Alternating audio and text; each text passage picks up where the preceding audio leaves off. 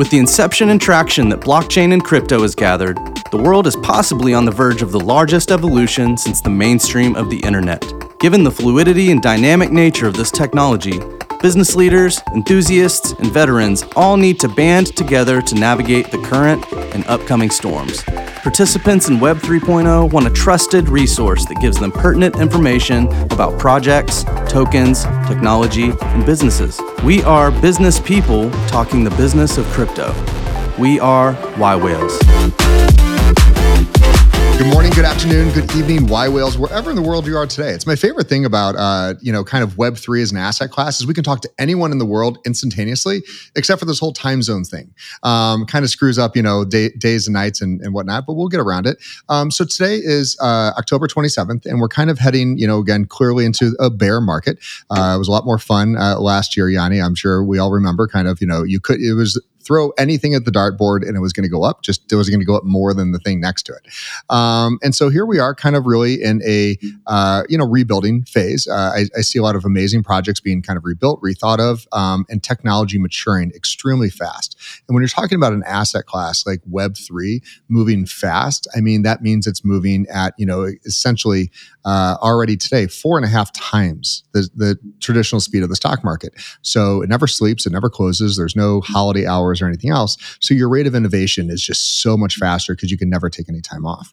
Um, and my guest today knows more about that than anyone I think on the planet um, as as the founder and CEO of, of uh, eToro. So Yoni, before we uh, kind of dive into everything that eToro does, can we kind of go back a little bit uh, and, and how you got here today?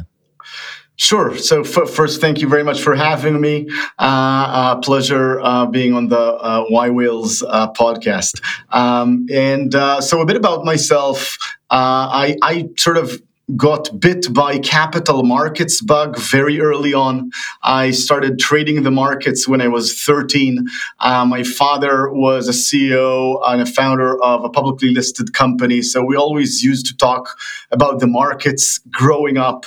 And I started my career as a programmer. So I did my first and second degrees in computer sciences, uh, and everything was always for me around the markets, right? So algo trading, uh, looking at sort of the infrastructure of markets. So always passionate about finance, markets, technology, uh, uh, the economy.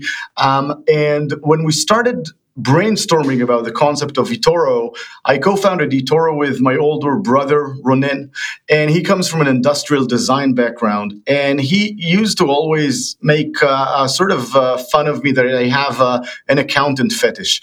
I, I look at screens, multiple screens all day with Excel's open and the newspaper and, and, and that was really how we started eToro was to try and hack the user experience to build something that opens the markets for everyone to trade and invest in a simple and transparent way.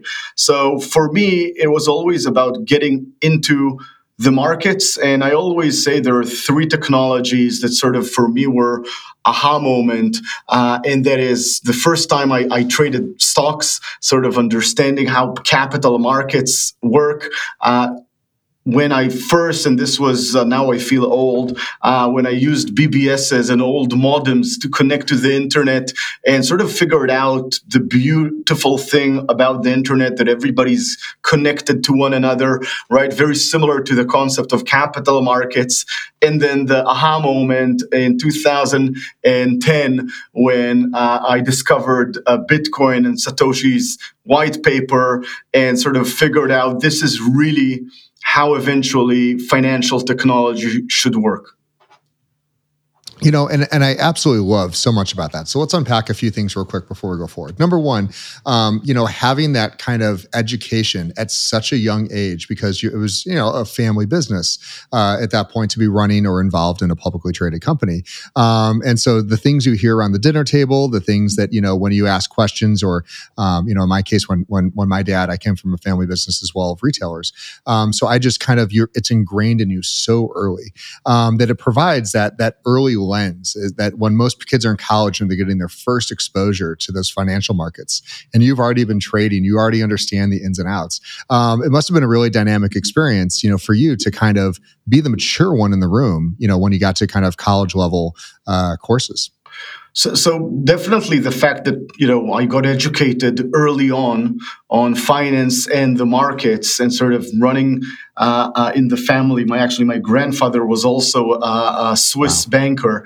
Uh, uh, is is a big part of sort of who I am and sort of my passion towards capital markets and also part of, of, of what eToro is because I'm a very big believer in the markets, in capital markets, and in the fact that people need to be educated about how to invest their money uh, and what to do with their money in the markets. Uh, so, so again, it's it's a big part of who I am is being in the markets and helping others participate in the markets. And for that purpose, by the way, I think Web3 or crypto markets are just another subset of sort of the entire sort of capital markets and money markets around the world. Yeah, and and you know the thing that really got me to convert, you know, full time from being, you know, I, I, was never a big stock trader, um, but the thing that converted me from from stocks to to blockchain cryptocurrency, kind of as a as a full time deal, was the level of transparency.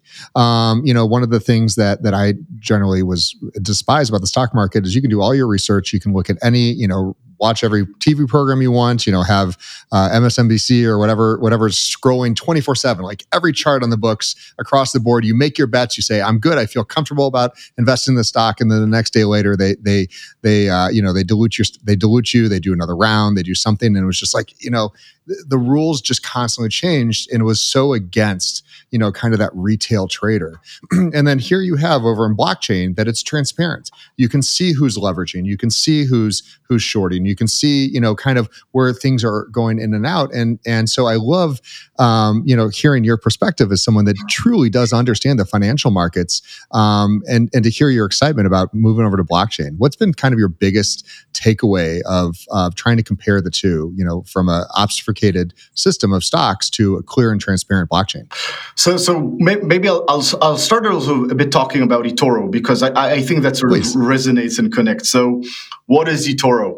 Uh, uh, eToro is uh, the world's largest uh, social investment platform. We're a social network of investors where everything is actually transparent. So, we have 30 million registered user uh, who, uh, when they open an account, can actually see each other profiles and see our traders' performance uh, and their actual portfolio allocation. So the concept of eToro is exactly what you described. How do we bring more transparency into the market? So when you open a brokerage account in eToro where you can trade stocks and crypto, people automatically publish their performance and their portfolio allocation. You don't know how much money they have in their account, but you can actually see millions of people's real accounts with a real performance over time. So when I used to trade the markets when I was in high school and I went to Yahoo groups and Raging Bull and people were talking about stocks, I, I never really knew who were those people, right? Everything was sort of anonymous, and I couldn't really know what they're doing, whether they're actually honest about uh, their trading activity. And that sort of mm-hmm. led us to build eToro and figure out that in order for people to get educated and become successful investors, they need that transparency in the markets to be able to see what other people are doing. Then the really unique sort of technology we developed is also you can either trade on your own or you can see someone's performance and say, I just want to copy him with $1,000 or $5,000. So, uh, and that copies his entire portfolio to your allocated amount. And every time he trades, it trades automatically in your account. So, sort of from day one, prior to Bitcoin, we were always su- super excited about bringing in transparency into capital markets and into currency markets, into trading. Then when we when we founded eToro in 2007, we came into uh, sort of the global financial crisis. And, and, then I had a really terrible experience, uh, uh, a sort of a, a, negative aha moment. If the previous ones was positives, this is one of the negatives which is I actually remember going sort of when the end finished, uh, when the day finished, we were actually questioning whether our money in the bank in the next day is going to be there and we had mm. to hmm. distribute this was like very early on uh, of the company but already launched accepting customer deposits putting those customer deposits segregated bank accounts and suddenly, when Lehman uh, Brothers collapsed, you know, after Bear Stearns, it was like nothing worked, right? So it was almost like I saw somebody unplugging the system. That you didn't have quotes uh, for currencies, right? Spreads were going wild. And, and, and this was like in every very large financial crisis, you have this sort of feeling that somebody's unplugging the system to to save themselves right? You have it in the 90s uh, uh, sort of uh, people uh, not answering uh, people on the brokerage side because they don't want people to sort of panic and sell and they don't know what to do but I I felt that on a technology level, right? I felt how the banks are sort of unplugging the system, um, and I, I thought it's crazy. I thought that you know when I thought about the currency markets, the fact that the euro and the dollar and the pound and the yen could be sort of almost frozen, where money you need to wake up to the next morning to figure out whether you can access money in the bank that was for me like an aha moment that the current financial services stack doesn't work. It, it, doesn't make sense for it to close at five o'clock. It doesn't make sense for it to. It should be twenty four seven. Your assets should be your own. You should be have access to them and transfer them.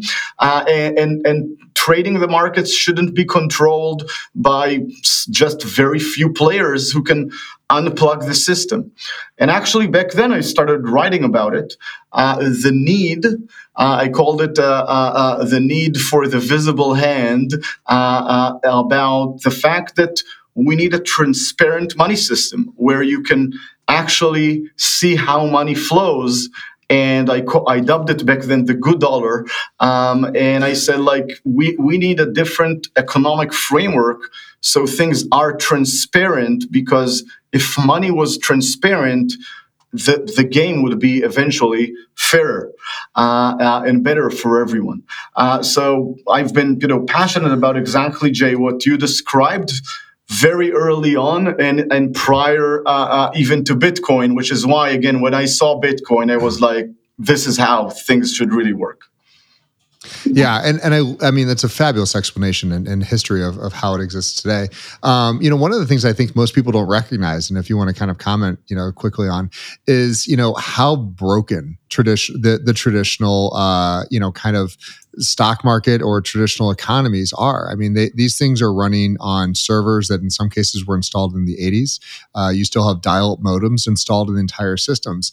And so to, to me, and this is my personal opinion, blockchain represents the first upgrade uh, of a true, you know, global financial, uh, you know, kind of accounting system that does have transparency, does have safeguards, does have trust, um, which is something that we've seen time and time again that that is does not work in the hands of private companies that that you know they are uh, behooven to to you know worry about their bottom line, uh, not about their their clients in some cases. And I, I know that everyone has a fiduciary responsibility, um, but that doesn't always translate. Um, you know, because if an audit takes six months, them unplugging the system for a day or two to figure out what's next um, doesn't help the clients; it helps the company. So, so funny enough, yesterday I, I, gave a lecture called "From Bitcoin to the Metaverse" uh, to uh, uh a group of executives uh, from one of the uh, largest banks in the world, and, and I told them the story. And again, you need to, in my view blockchain technology is, the future of not only finan- financial services technology stack for sure, but of the digital representation of assets and, and goods eventually, right? Which we'll probably talk about NFTs a bit later on as well. And I think a lot of people don't understand because it looks like it's working when you operate with a, a mobile app of a bank. But you're right. Uh, in Israel, uh, all of the big banks work on on uh, uh, uh, uh servers from the 80s written in COBOL. That's the backbone uh, uh, of the Israeli banking system, and again, and it's a very local ecosystem. Every country where we operate, we have customers from 100 different countries we found out that every country has like five players or maybe 10 players who control all of the pipes and all of the infrastructure and they're very traditional. And you go all the way back to sort of the basics when you people speak about t plus one t plus two settlements which take days yep. whether it's currency right? You you move money right? If you remove fintech if you move money in traditional banks it, it could settle in, in days. Uh, if you have shares in one country and you move want to move them to a bank in another country, it could get, take weeks.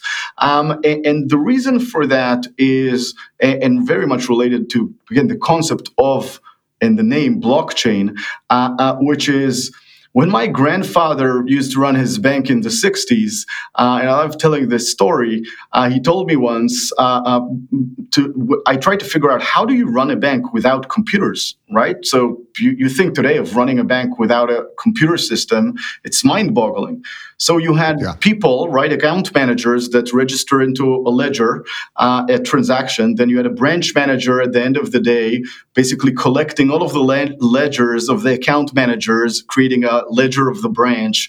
You then have yep. somebody with a motorcycle going to all of the branches, collecting all of the ledgers to the main branch, creating the ledger of the internal bank and the ledger of the bank with the four other big banks, right? So, which is why you, you couldn't even have, if you had a hundred banks, you needed to have hundred, you know, somebody with a motorcycle going all around. So the system yeah. was very centralized back then.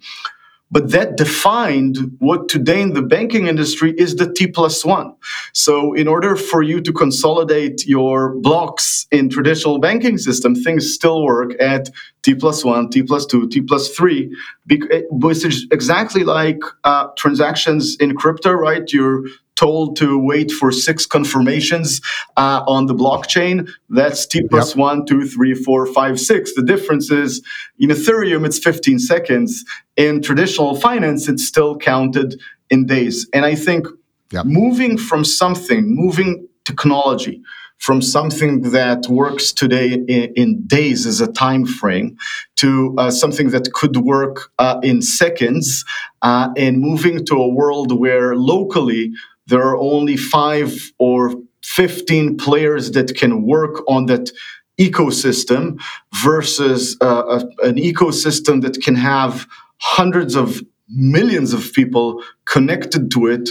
That moves the needle to again i don't think we've even seen yet the beginning uh, of of where this new financial system can take us. And it's, it's going to take a while as well yeah, I, I, mean, there's so much that that uh, Yoni you have witnessed. I mean, you've been around and you witnessed Web one. Um, you know, obviously saw the evolution of Web two, and now you're helping to build Web three. And um, one of the things I love, and, and I want to circle back to another thing you do, which is the transparency of the traders.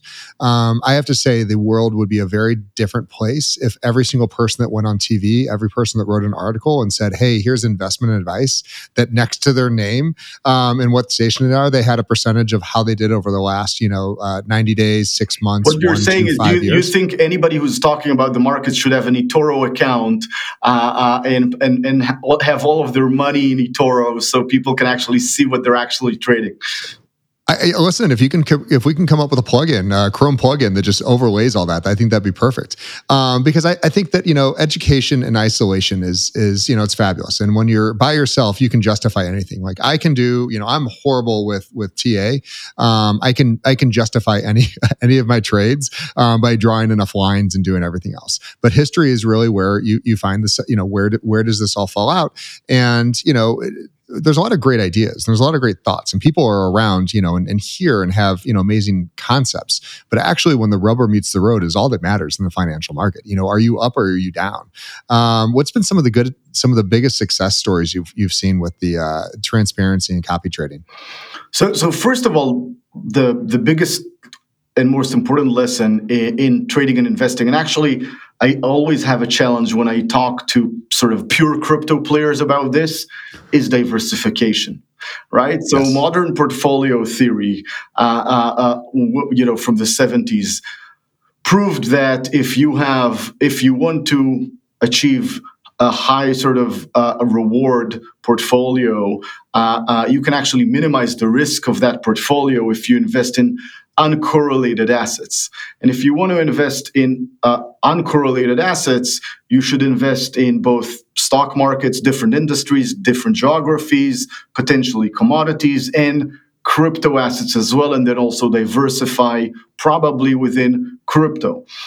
And I, I, think the biggest, you know, success stories we've seen is people who've learned that diversification on eToro. So during first crypto winter, not first, but the last crypto winter of 2017 and 18, we grew back then uh, from about we were a $60 million revenue company and within uh, uh, uh basically really two months became a $400 million revenue wow. business uh, and that was like december 2017 and january 2018 um, and that was like a huge influx. We grew from opening 200 accounts uh, roughly a day to 20,000 new funded accounts in a day in December, which was uh, great. We had the walls were moving back then in eToro. But then crypto winter came in and we saw something interesting.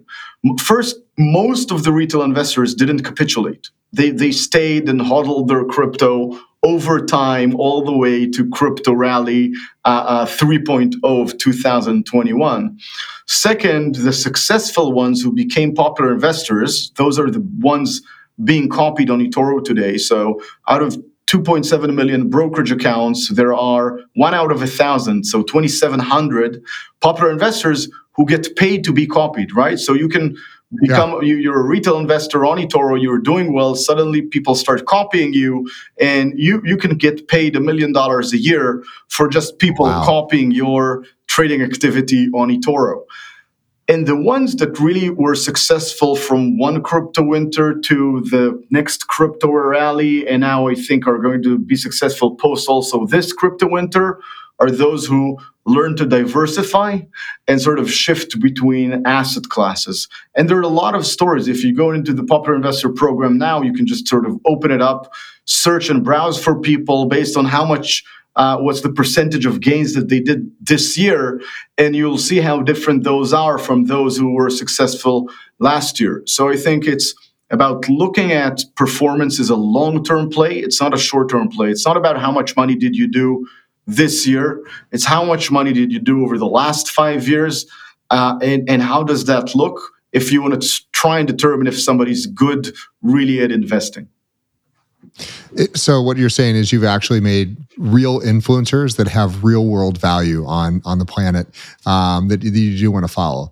Um, I love that. I, I, would love. Can we get the the number one and the the last place person on a single podcast and talk to them both about? By the way, the success. We're, su- we're super happy for for for you to interview popular investors on the podcast as well.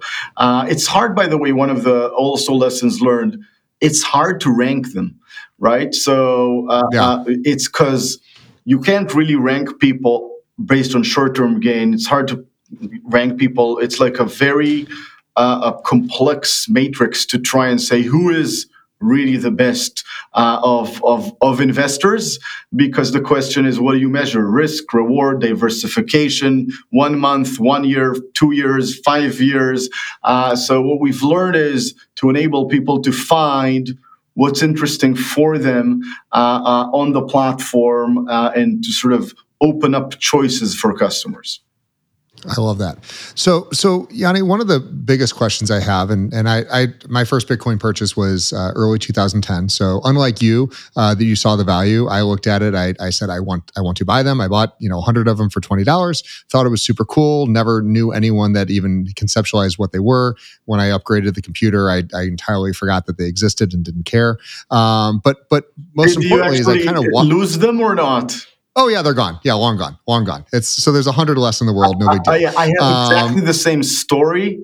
Uh, uh, but but my computer was stolen, so okay. Uh, another fifty bitcoins that disappeared. Yeah, but the reality was, like, I bought these things for a couple of cents.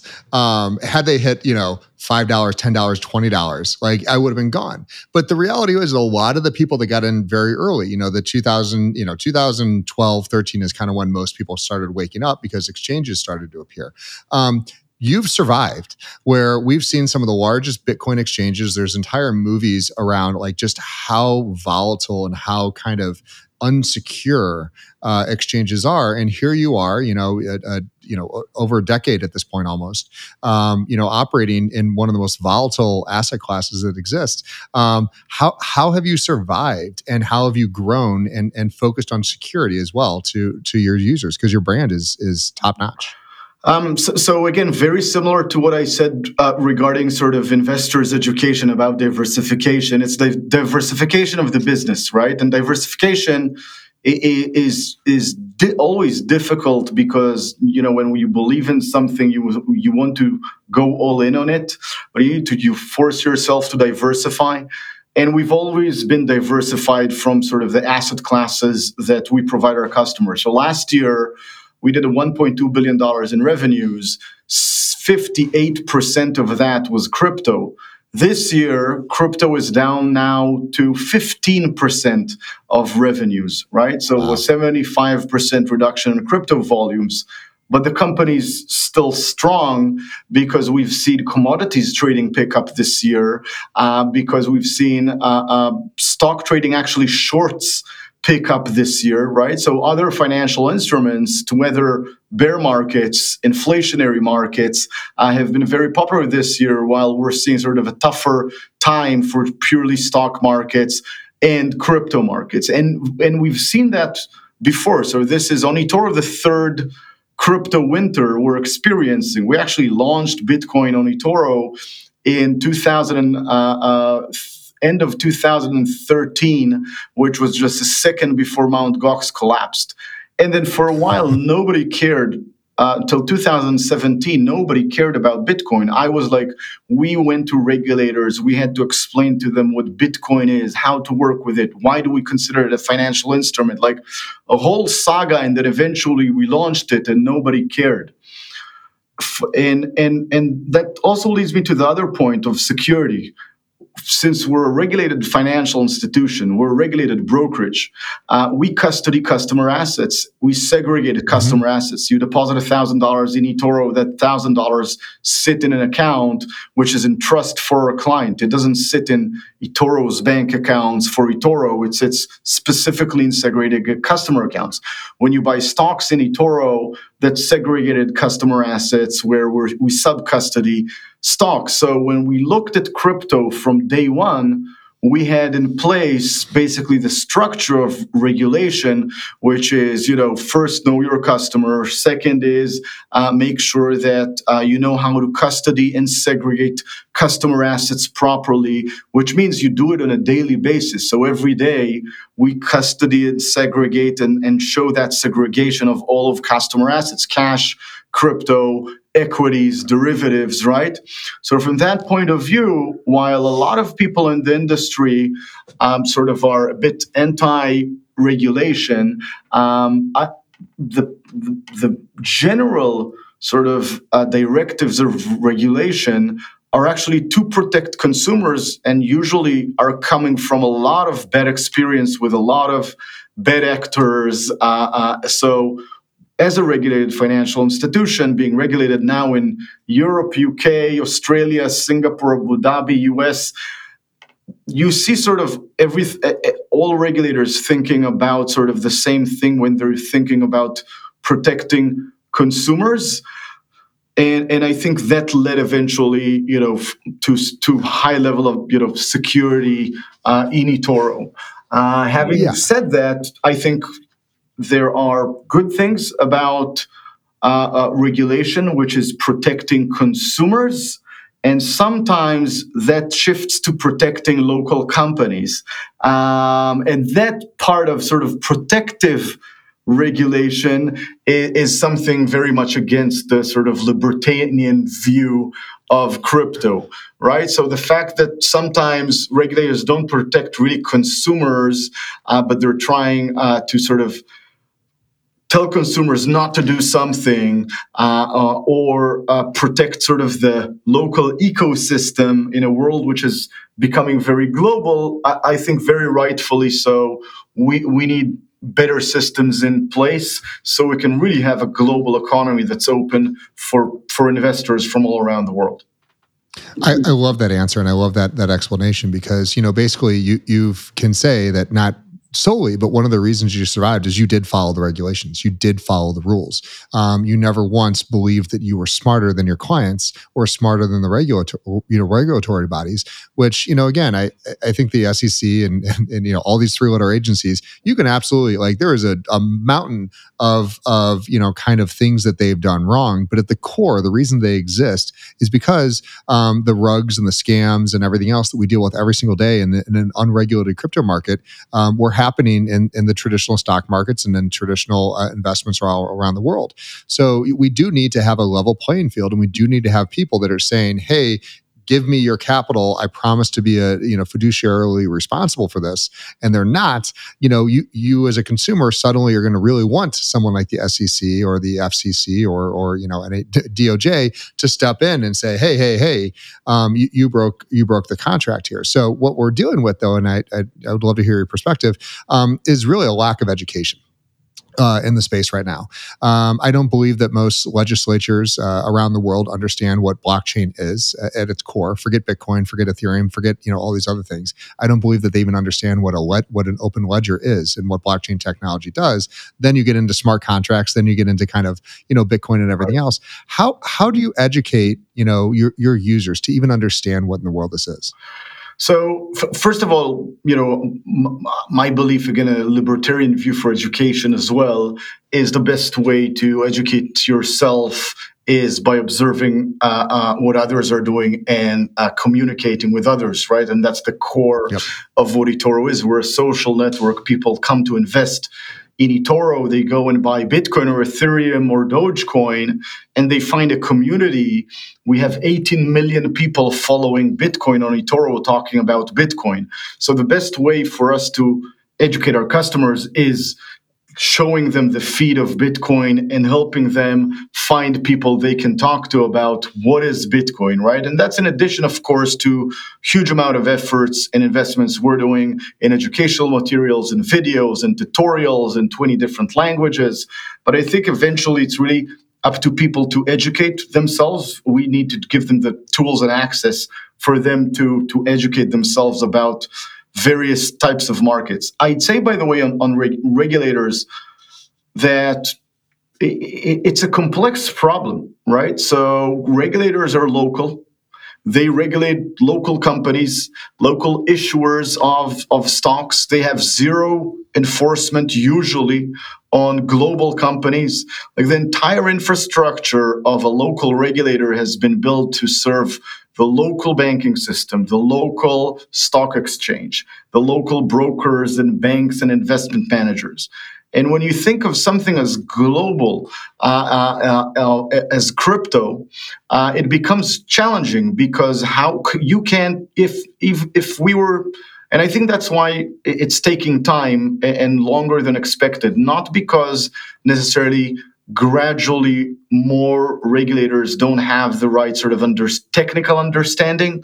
Uh, I think it's because the global local nature uh, of crypto makes it, all, I would say, almost very, very hard to, to adapt or, or to create the right infrastructure. So we actually found out a lot of very smart people, like all regulators understand how transparency real time and shortening clearing and settlement periods improve uh, the financial system. Uh, but to take it from that theory into okay, how do we replace the current system is it, it is a challenging task. Yeah, I mean it. It is. Um, it, it's so fun to play in this asset class because we're so early. And I'm, I'm sure that when you thought, you know, hey, 2017, like think, you know, ICO craze is going and you're like, here we go. This is mainstream. It's coming. And then it didn't. And then 2020, it's like, here comes mainstream. We're, we're ready for it. And then it's, it, it didn't. And, and so I think that it really showcases just how big the technology is and how many cycles it's really going to take to get that kind of mainstream adoption. And we saw this in Web 1. And I'm sure you remember, um, you know, for a long time, as you said, you were dialing into individual my, servers. My origin story is the dot com bubble and burst. Uh, and, yeah. and I, I still remember the feeling during the dot com bubble where you know everybody was talking about the internet and while i was sort of downloading simpson episode scripts on the internet you know you realized the opportunity of of the internet to sort of completely change everything.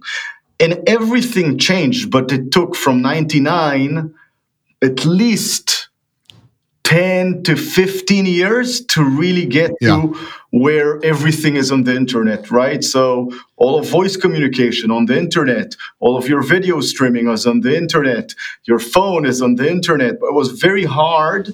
You could have people who sort of are visionaries who realized it, but to actually build the system took a couple of cycles and took the dot com bubble to burst with a lot of people lo- losing hope. Um, my biggest, by the way, probably investment mistake was selling Apple shares in, uh, uh, in, in the, after dot com bubble burst.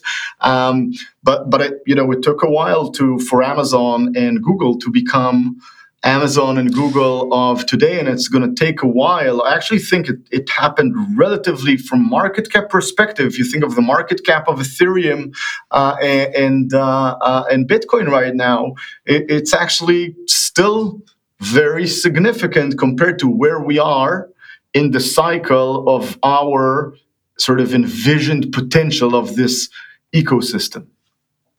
Yeah, and and and even at a trillion dollars, we're a tiny asset class. I mean, we're we're so early in this, um, and I love that perspective of you know again the the bubbles you know rise and burst. And remember, um, these bubbles are dictated by the traditional stock market. You know that's who's setting the price. So again, we're coming back to the the statement I made earlier, which is the crypto markets move at four and a half times the speed because it never closes, never shuts down. So it has its positives and negatives, meaning that when there's a downturn, generally crypto is the first to to feel it. Um, um, when there's an upturn, generally we're the first to take advantage of it because we just, again, doesn't matter where in the world you are, doesn't matter, you know, what what access, you know, level of access to the internet you have, whether you're on, you know, on on a Starlink satellite in in uh, Antarctica or or somewhere in, in, South America, you have access to the same coins um, generally almost anywhere in the world. And I think eToro, you you guys yourselves, because you're in hundred countries right now, correct? Correct.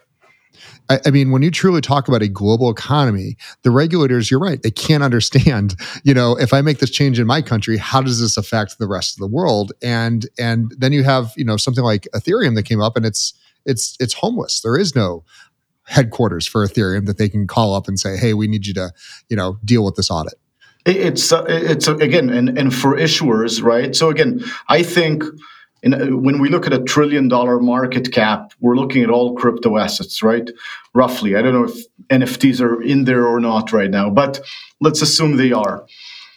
I, I, am a big believer we'll see that trillion dollars becoming $200 trillion. But that's not because I think Bitcoin's necessarily going from $20,000 to $2 million.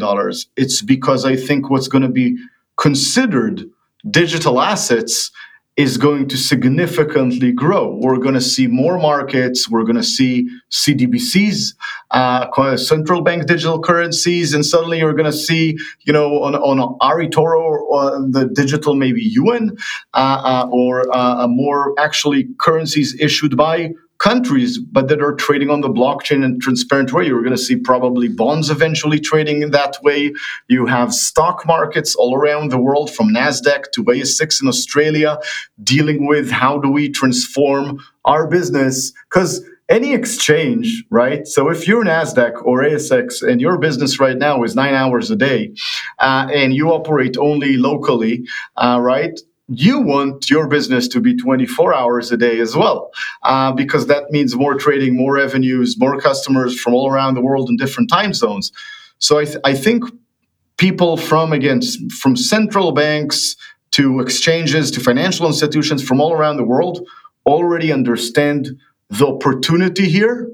Uh, but it, again, I, I, just think it's it's gonna take time, and there's always a question of exactly how it materializes, uh, which I, I, think is always a, a, funny story to think about innovation. So you can think about comparing this to internet uh, sort of 1.0, where you had two things: you had the internet, and you had telecom on the other hand, right? You had VoIP, yeah, and everybody was talking about VoIP being the future, and this is going to destroy telecom but it really didn't like no we don't we never switched from our telecom to skype completely right?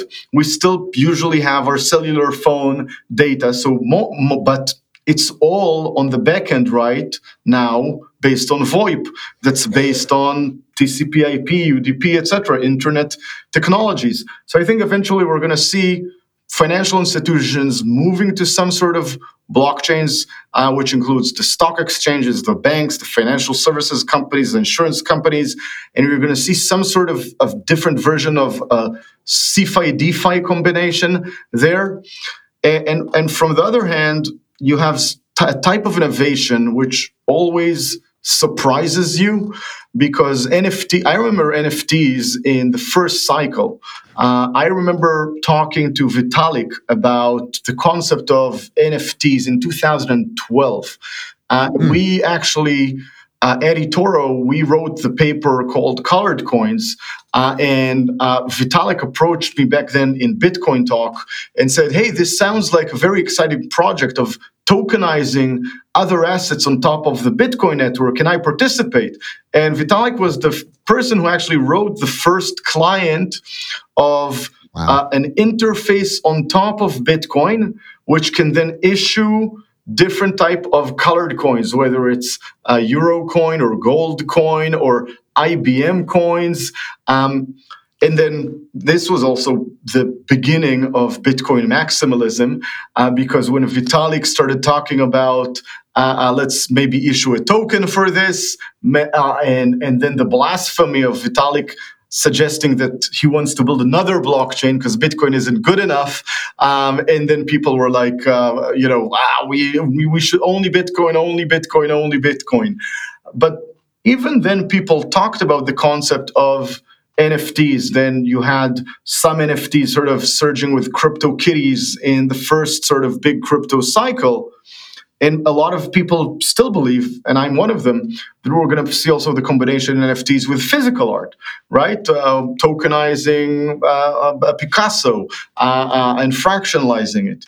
But eventually, what took off is apes and you, you you you you couldn't expect that right so the highest value ecosystem in the nfts is is Bored Ape Yacht Club with now a metaverse of, of, of bike so sometimes actually innovations need to come from ex- extremely unexpected places because that's where that innovation can grow much much faster than traditional sort of markets.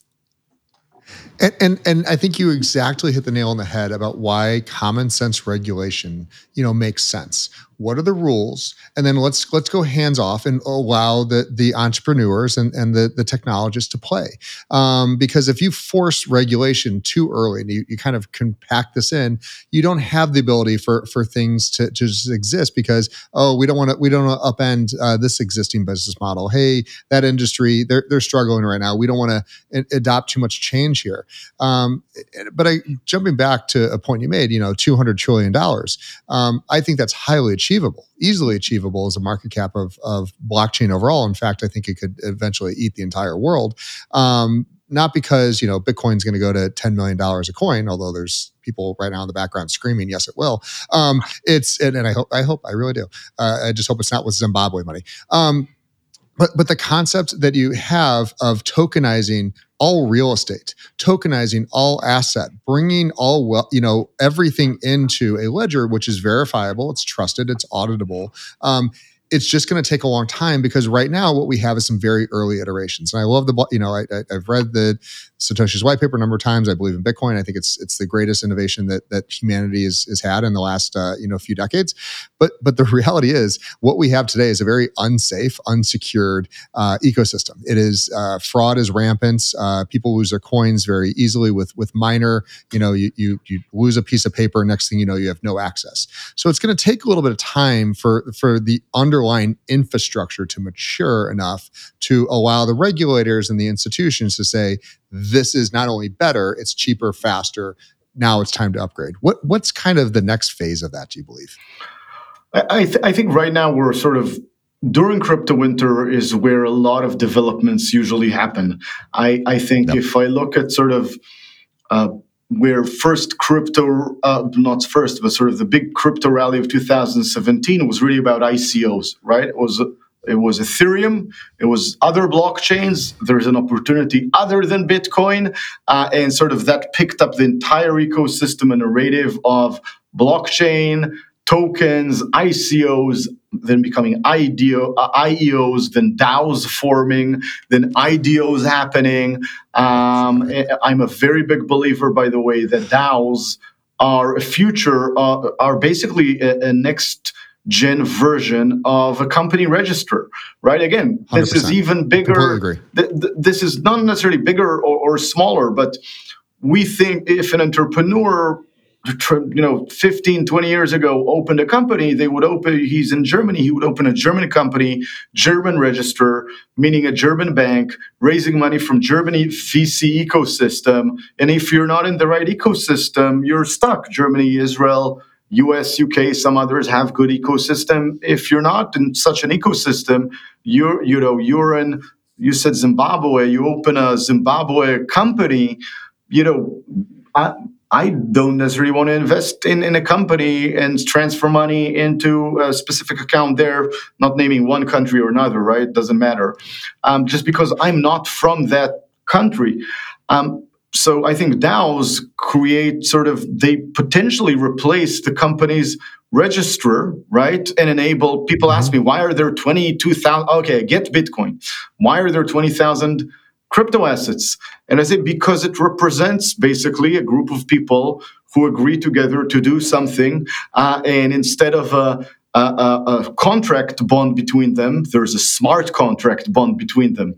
Uh, and instead of the money being in a bank, that money can sit in that smart contract as a DAO, and they can decide on the voting rights uh, instead of writing a 150 page articles of association, they write actually a five page code in a smart contract to decide how they're controlling the money, how is the budget enforced. So there's no doubt it's a futuristic view of how to manage a company via code and smart contracts instead of regular contracts. But who is going to be the first country to say, okay, let's no more companies register, uh, let's get rid of that, and let's put a blockchain here and smart contracts here, and let's replace the lawyers with people who can audit smart contracts. It's it's going to take time, but I think what we're seeing is that future is inevitable. Yeah, and I mean, one of the things I can say, and I, I number one, I completely agree. DAOs will eat the world not the iteration that we see today. There's a lot of work that has to happen. Same, same as there was the the ICO craze and the NFT craze, and and now there's you know version two, version three. There's a lot of you know work that has to go into there um, with these cycles. I, am excited to see kind of the next few iterations of DAOs, NFTs, and, and everything else as they come through with it. But but the reality is is that we find ourselves in a very unique place in humanity. The world is incredibly small. Um, you can you know again using technology that we're using today. You're you're in Israel. I'm in St. Louis, Missouri. Um, perfectly clear 4K. I, we can have an absolute conversation, but the the distance between us through the financial systems is immense. Um, we can send money back and forth on blockchain. We can do all sorts of things, but if we actually wanted to do business together and have you know you know I, I want to pay you a salary as an employee now we have to go back to an archaic system that was never designed uh, for for globalization at the scale that we do today. Um, so I, I, absolutely love this conversation. Any any thoughts on that last uh, last point before we take a pause? No, I, I think again it's it's about you know and I think that sort of leads from DAOs into NFTs, right? So NFTs is a culture. So you bring yep. into a world of DeFi, which was all crypto geeks, uh, uh, economy geeks, financial services geeks, uh, uh, building sort of an island of decentralized finance where everybody's building financial tools, but there's no sort of real world uh, creation there, only tools for more tools for more financial tools, which is mind blowing, by the way, from the perspective of where we got in DeFi, to suddenly NFTs bringing artists uh, uh, musicians, DJs, uh, uh NBA players, and, and sports uh, companies like Nike and Louis Vuitton or LVMH and Adidas. So when you think of culture and arts converging together with with an economy, right, with a trillion dollar market cap economy, you basically get together culture, right? That's society. Society is the infrastructure of the social economic framework and, and the culture and arts of, of that society.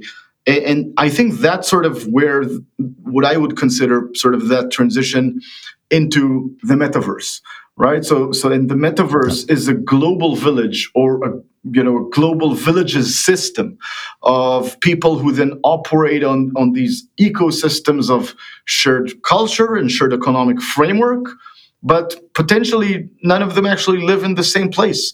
Um, and that's a very big shift from an economic point of view, going again from a global, uh, uh, f- from a local village to something that you know the world has flattened a bit, now to this ecosystem of, of, of villages in the metaverse. And and obviously we need that economic framework to be able to transact with one another. And i think a second part which is you know uh, uh something that we really i think underestimate is multi-party contracts right? So if five people want to sign a contract uh, uh, right now they'll need each of them to agree on the entirety of that contract.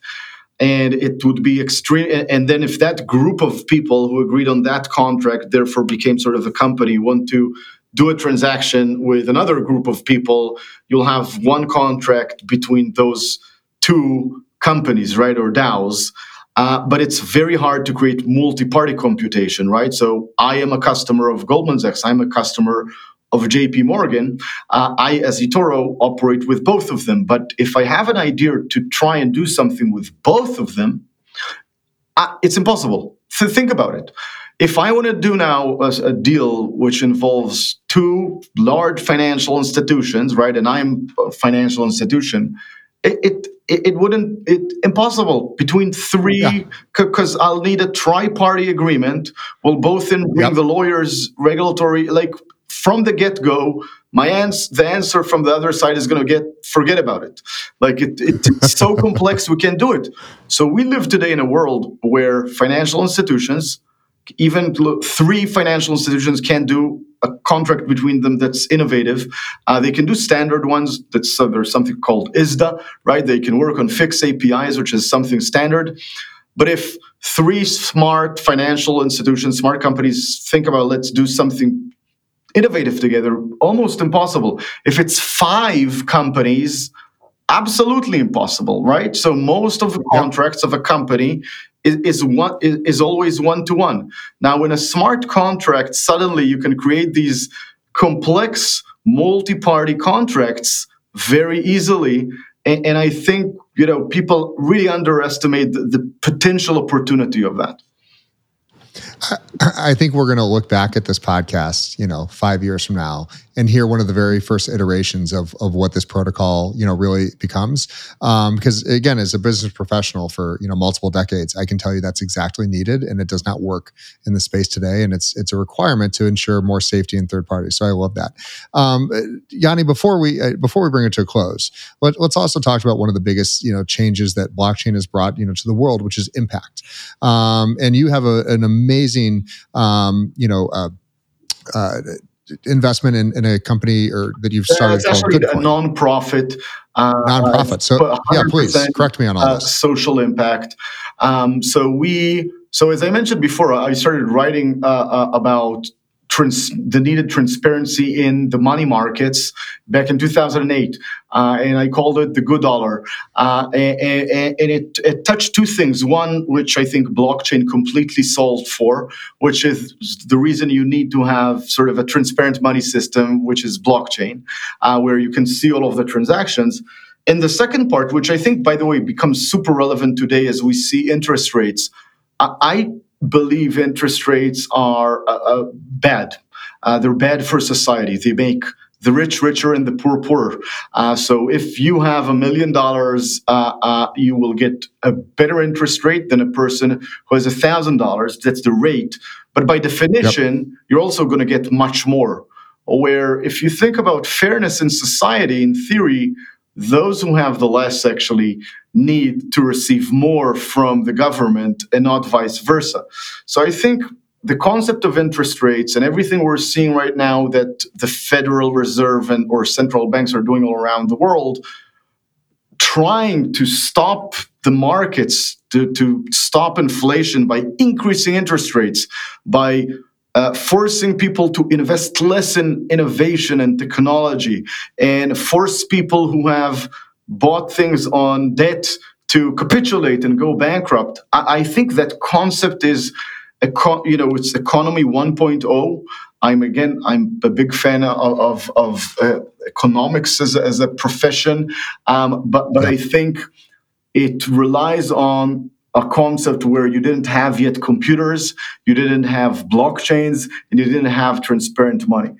And the concept of good dollar is, is to create basically universal basic income scheme uh, on uh, the blockchain. So every person in the, in the world can now go to gooddollar.org, open uh, a wallet. So you get a free wallet, and every day you can collect good dollars. Um, so you collect every day good dollars, um, and there's a smart contract system behind it where we actually, eToro is the main contributor of staking, where we stake uh, uh, DAIs, right? So dollars uh, in ERC20 form yep. into that smart contract. That smart contract goes and generates yield uh, on yield protocols, uh, and then that yield is going into the treasury of the good dollar. Mm and that treasury distributes good dollars to everyone and people can actually convert their good dollars into DAI now in theory we did sort of the entire research. If somebody like an elon musk or a mark zuckerberg uh, would say okay let's put a billion dollars into this uh, this could actually generate basic income for a country because what it does it sort of scales right? So the price actually increases as the treasury increases. So if you put a lot of money into it, it creates a lot of yield. That yield actually increases the price, and that price appreciation appreciates for everybody who's collecting the universal basic income. Uh, so again, it's a we consider it a, a, you know a research project. I, I, I, would be very proud to see it scale on its own or inspire uh, uh, a similar project sort of scale. But I think what we created in concept is an infrastructure that could work for a billion people where people from all around the world could fund it right? You don't risk your funds. You just stake your funds. You can withdraw them anytime you want. So you just yep. waive your interest rate into this ecosystem for the betterment of all of the people who are collecting that UBI. And, and unsurprisingly, the people who are today, there's it's uh, I think it's the third or fourth most popular DeFi app right now. Uh, so wow. people, there's about fifty thousand people every day collecting good dollars, going and collecting good dollars. There are people in Nigeria who are paying for their education by collecting good dollars and then finding people who are willing to pay them for the good dollars. So again, it's a very we're building it. It's a very small team, a grassroots movement. You know, trying to we're just sort of sponsoring the research of it. But I think that that's an example of something that could have never been done prior to blockchain. That if successful in this form or another can solve a lot of economic problems in the world, right? So detaching the creation of UBI from government uh, and yep. from being local to something that potentially could be global um, and, again and creating an ecosystem eventually of smart contracts so people who connected to food trucks or education in nigeria can take a more uh, advantage of it uh, by the way it's nigeria vietnam venezuela uh, uh, i think top three out of top five countries using the good dollar so you really see people are using it. And it's not a lot by the way. When you collect good dollars you collect like 20 to 50 good dollars a day which are about two cents, right? So it's really micro payments in that sense. They, they, they said that about Bitcoin uh, in early in early 2010. I got to tell you, so it's not not too dissimilar than what we've already been dealing with. You know, I, Yoni, I love love love what you guys are doing, and I, I want to point out something to the viewers that that the idea of universal basic income is is not Yoni's. You didn't you didn't invent this term, but the and and many people have tried this. Governments, many agencies, Red Cross, you name it. This has been a big thing. How do you distribute funds? Um, and and what we've seen, and I'm not pointing at any political party or any country or any organization, um, but generally in large sums, less than 30% of the initial amount of money donated to an you know to an organization actually gets to those that that need it. Um, what what would you guess your your efficiency level is uh, on Good Dollar? It, it's it's actually it's more than hundred percent, right? Because yeah, we put in a, a, a million dollars into the good dollar smart contract. Those million dollars already distributed more than $200,000 for people who collect the UBI, and we still have those million dollars there, right? So, so, it, it, so, so it's actually generating because it's the yield that's being distributed eventually to people. So, and we still have our 100% of our own funds because it's just staked there. I, I, think that this absolutely does and can and will scale. And I'm really excited to kind of get involved in, in so many of the things that, that you guys in eToro are doing because, um, you know, one of the things in this space, it, it, does rapidly evolve. New people show up every single day with new concepts, new ideas. And, and the, the greatest concepts that Web3 is going to take Web3 to mainstream most likely haven't even been conceptualized yet. I mean, we're so early in the cycle.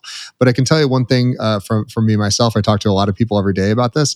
Um, hearing you speak and hearing your understanding of where the technology is and where it, where what it's capable of today, but where it also needs to go um, is really, again, I'm, I'm so excited to, to be able to speak to you about these things and hear your perspectives because anyone that's listening that's interested in cryptocurrencies or financial markets um, really should spend some time on eToro because you've taken that knowledge and you've actually translated to a very usable platform. Um, and, and I play around with it all the time. I'm not ready to uh, have anyone copy trade me yet because um, I am I am not a uh, financial uh, you know I, like I, I play a lot. My biggest my biggest win last year was Dogecoin. So that that, that just goes to show you how well that I do. That was a surprise for me, by the way. I, I, I oh, I, I, I, was to me it was I was hundred percent. I knew it was happening. I, I put five thousand dollars in at about three cents, cashed out at sixty five cents. You know, right at the eve of the Saturday Night Live thing. I'm like. I'm out. I'm done. This is. It's not going to go well after this. I'm, so, I'm wondering, uh, by the way, whether now that Elon is buying Twitter, whether he's going to embed something like Dogecoin into Twitter. Because if that happens, that's 100%. very interesting. And, and that's something I, have learned, by the way, around crypto is it, it, the value of a cryptocurrency is the amount of people transacting it, volume, and the fire uh, power or the dry powder that that community has but it's that community on average. So if you have somebody who's the richest person in the world who's a part of that community, uh, that can have a big impact on the price of a coin, even if it started as a joke. Yeah, no, and and and and it's more secure than most than most national currencies. So while, while we uh, we may not approve of some things, but I, I absolutely love it. Uh, Yoni, I, this is you're the easiest person to to find and get a hold of. You've got eToro, you've got a number of platforms around there. Um, but is there is there any kind of uh, final comments or or things as as we head out? Uh, no, I, I, think you know we're always happy uh, to help people get educated about uh, both crypto and stocks. We just recently launched our DeFi also, so I know this podcast is a lot about Web three. Uh, so through our Delta app, which is our portfolio tracker, which enables you to connect, so you can actually work in eToro as CeFi, which is the main eToro app, or you can actually connect, download Delta, and connect your Coinbase Kraken, Binance, Robinhood account wow. to actually uh, uh, and your MetaMask account to track both of your financial assets as well as manage your NFTs across Ethereum, Polygon, Avalanche. So we took an approach of sort of looking at DeFi and CeFi a bit separately and constantly now we're building those bridges in between eToro as CeFi and Delta by eToro as access to DeFi. Yoni, you're an amazing uh, DGen. I absolutely love it. Uh, y Whales, uh, this is Yoni, eToro, and again, wealth of knowledge here, and we'll, we'll uh, catch up with you again really soon, hopefully on Fireside. You good? Thank Thanks so much. Y Whales was founded in 2021 by Jay Steinbach, a passionate entrepreneur and business owner, with the purpose of bringing YPO and YNG members together in the cryptoverse. Y Whales is a collaborative and confidential community centered around cryptocurrencies and blockchain technology, an exclusive crypto hub of more than 600 members. To be notified when we release new content, please subscribe to our show in your preferred listening app. For more information, visit www.ywhales.com. Y Whales is not affiliated with YPO, but at this time only allow for YPO, YPO Gold, and YNG members due to privacy and confidentiality. Support and production for today's episode was done by Truthwork Media. Nothing in the podcast constitutes professional and or financial advice, nor does any information on the podcast constitute a comprehensive or complete statement of the matters discussed or the law relating thereto.